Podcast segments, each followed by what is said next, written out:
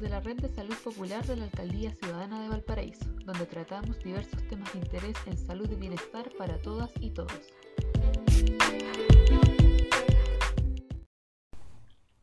Hola a todas y todos, soy Gisela, su guía en esta experiencia educativa e informativa en salud. El día de hoy abordaremos un tema muy importante que es el de la salud visual. Será la tecnóloga médica Bárbara Pérez quien nos educará respecto a un tema que para muchos es desconocido. Quizás para otros no tanto, pero siempre se puede aprender un poco más. Para ello recordaremos la pregunta del episodio anterior. Hola, soy Romina y tengo una pregunta para la tecnólogo. ¿Qué enfermedad tengo si uso lentes? Interesante pregunta. Antes de ir a la respuesta, primero iremos por unas buenas noticias.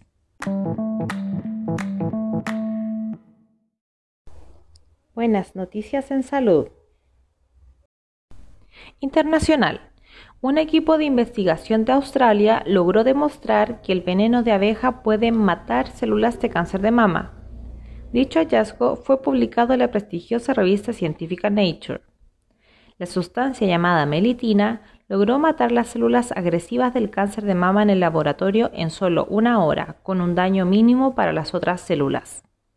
La líder de la investigación, Chiara Taffy sugiere que si bien es un buen descubrimiento, aún faltan nuevas investigaciones para lograr un resultado válido para humanos. Nacional.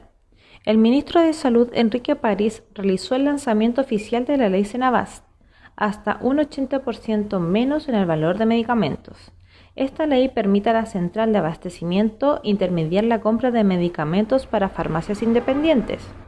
Es la misma Senavas la que fija un precio máximo al cual las farmacias pueden vender estos medicamentos al público, asegurando así que los medicamentos se vendan a un bajo precio. Sin dudas es una importante contribución a que las familias chilenas gasten menos en medicamentos, favoreciendo el ahorro de gasto de bolsillo en el ítem salud.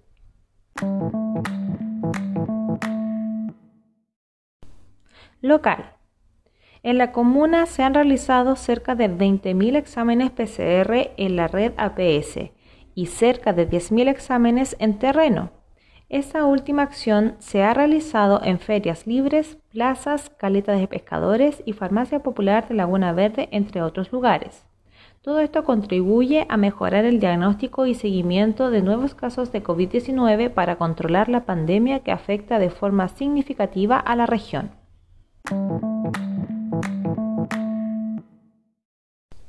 Luego de escuchar estas buenas noticias, vamos por lo que nos tiene que contar Bárbara, la tecnóloga médico. Primero, debemos tener claro que la razón por la que usamos lentes es por condiciones visuales, no por enfermedades, por lo que los lentes corrigen estas condiciones pero no las curan. Las condiciones visuales más comunes por las que usamos lentes son miopía, hipermetropía, astigmatismo y presbicia, y el lente busca que estas condiciones no aumenten pero no que se reviertan. ¿Qué es la miopía? Es la dificultad para ver de lejos. Las personas con miopía tienen dificultad para tomar la micro, ver la televisión o distinguir rostros a distancia. Además, tienden a acercarse mucho a las cosas. La miopía se produce generalmente debido a que el ojo es un poco más grande que el común de los ojos y por lo tanto es importante cuando a los niños se les detecta miopía que usen sus lentes ya que al crecer el ojo también crece y tiende a aumentar. ¿Qué es la hipermetropía? Es la dificultad para ver de cerca, pero si los valores son bajos, en general se mantiene la buena visión de cerca, pero genera dolor de cabeza y cansancio visual al leer o usar el computador. Generalmente se debe a que el ojo es un poco más pequeño que el común de los ojos, por lo tanto es común que los niños tengan algún grado de hipermetropía. Cuando estos valores son bajitos, en la medida que el niño crece y el ojo crece, se corrige y no es necesario que use lentes. ¿Qué es el astigmatismo? Es la visión borrosa de lejos y o de cerca tienden a ver imágenes distorsionadas, confundir los números o las letras que se parecen, la O con la C, el 5 con el 6, o superponer letras al leer. Se debe a que las imágenes no enfocan directamente donde deberían, sino que lo hacen un poco más adelante o un poco más atrás. ¿Qué es la presbicia? Es la dificultad para ver de cerca debido a la edad. En general comienza a partir de los 40 años y aumenta con el paso del tiempo. Tienden a alejar las cosas para ver con mayor nitidez. Los lentes de presbicia se usan exclusivamente de cerca, es decir, leer, escribir, filmar y enhebrar una aguja, no para caminar o para ver la tele. Y aquí vamos a aprovechar de conversar sobre los lentes de lectura de farmacia o de supermercado. ¿Qué son y para qué sirven los lentes de lectura que venden en las farmacias o en los supermercados? Son lentes con aumentos estándar. En general van desde el más 1 al más 350 que corrigen la presbicia. ¿Cuál es el problema de los lentes de farmacia o de supermercado? Primero, son lentes prefabricados que tienen el mismo aumento en los dos ojos y la mayoría de las personas vemos mejor con un ojo que con el otro, aunque no nos demos cuenta. Dos, no tienen ningún tratamiento o protección para la luz, básicamente son una lupa. Tres, la mayoría de las personas sobre los 40 años no tiene solo presbicia, sino además otro defecto visual. El lente de presbicia puede compensar en parte la presbicia, pero no otro defecto visual, y por lo tanto la imagen no será 100% nítida. 4. Los lentes de presbicia tienen aumentos parecidos y con todos vemos relativamente bien. La diferencia es a la distancia en la que vemos más claro. Por lo tanto, si compramos un lente sin indicación profesional, vamos a ver bien, pero no a la distancia que realmente necesitamos. Y si no es la distancia adecuada, vamos a forzar de igual manera la vista. En conclusión, los lentes de lectura de farmacia o de supermercado debemos considerarlos una solución rápida y transitoria cuando nuestro lente recetado se rompió o mientras esperamos que llegue nuestro nuevo lente, pero no como una solución definitiva. ¿Son lo mismo que los lentes de descanso? No, los lentes de descanso son lentes con potencias muy bajas o sin potencia, pero con tratamientos o filtros para la luz que hacen más cómodo el uso de pantallas y luces blancas, como los focos de los autos o lugares muy iluminados como los supermercados. En primer lugar, debemos entender que los lentes son insumos médicos, no son accesorios. Por lo tanto, deben tener una indicación y justificación de uso, igual que un medicamento. No por usar computador o celular debo usar lentes de descanso.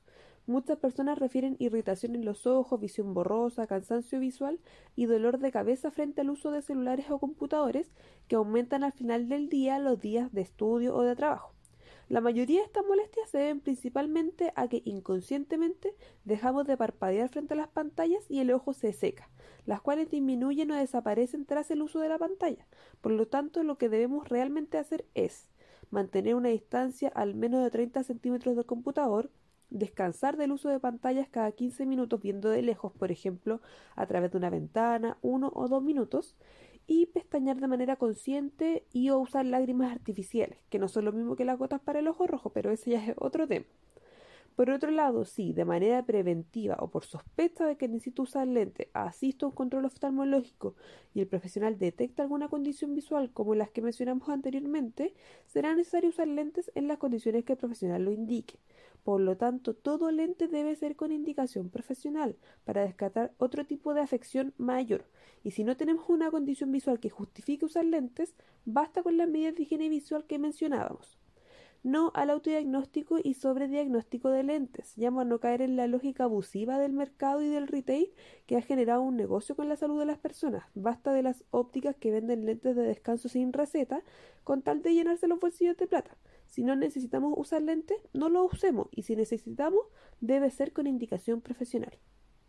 Y finalmente surge la pregunta, ¿qué profesional puede recetar lentes en Chile?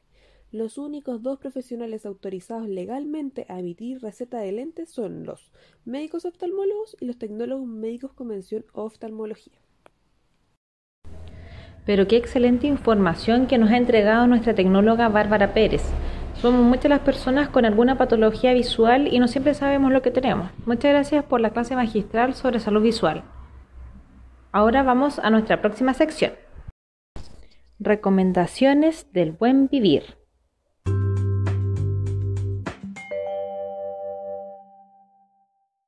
Hola, mi nombre es Rodrigo Murat, soy químico farmacéutico de la Farmacia Popular de Placeres y en este tiempo que se nos avecinan las fiestas patrias les quiero dar algunos consejos.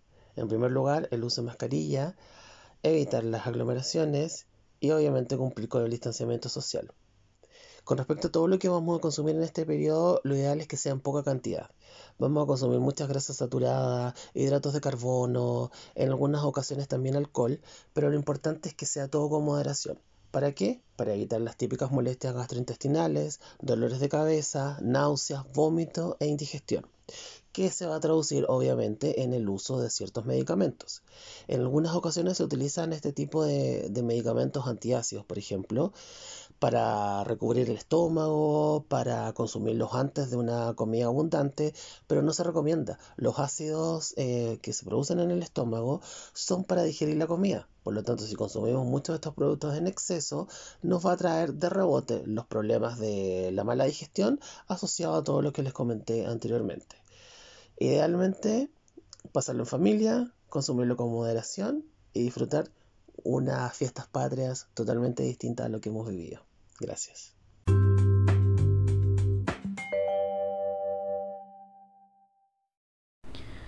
Hola, soy Gisela Johnson, nutricionista de la Red de Salud Popular de Valparaíso.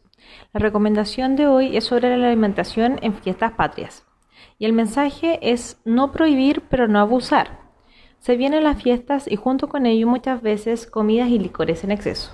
Cuando digo no prohibir, pero no abusar, me refiero a poder disfrutar de los atributos culinarios que estas fiestas nos traen, pero hay que intentar, dentro de lo posible, no recargar nuestro cuerpo con grasas, carbohidratos y alcohol y bebidas azucaradas. Es común que durante o después las fiestas aumente las consultas médicas por cuadros gástricos. Acá unos consejos. Número 1 disminuir el consumo de bebidas azucaradas y mantener una hidratación con agua de la llave o líquidos sin azúcar. Número 2. Controlar las porciones de empanadas e idealmente que sean horneadas. Número 3. Ojalá siempre estén presentes las ensaladas en nuestros almuerzos. Esto compensa el efecto de las grasas saturadas. Número 4. Por último, el agüita caliente después de las comidas no elimina las grasas ni el azúcar de los alimentos Simplemente hay que intentar disfrutar en equilibrio.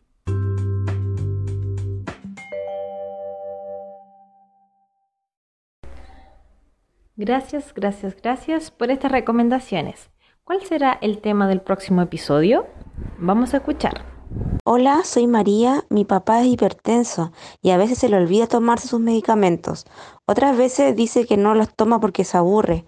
¿Cómo le explico que debe tomarse sus medicamentos? María, muchas gracias por tu pregunta. En el próximo episodio, la químico farmacéutico Elizabeth Tapia responderá tus dudas. Espero que le haya gustado el episodio de hoy. Espero que haya sido útil la información que le hemos entregado. No olviden seguirnos en nuestras redes sociales y dejar sus preguntas para el próximo capítulo. Hasta luego.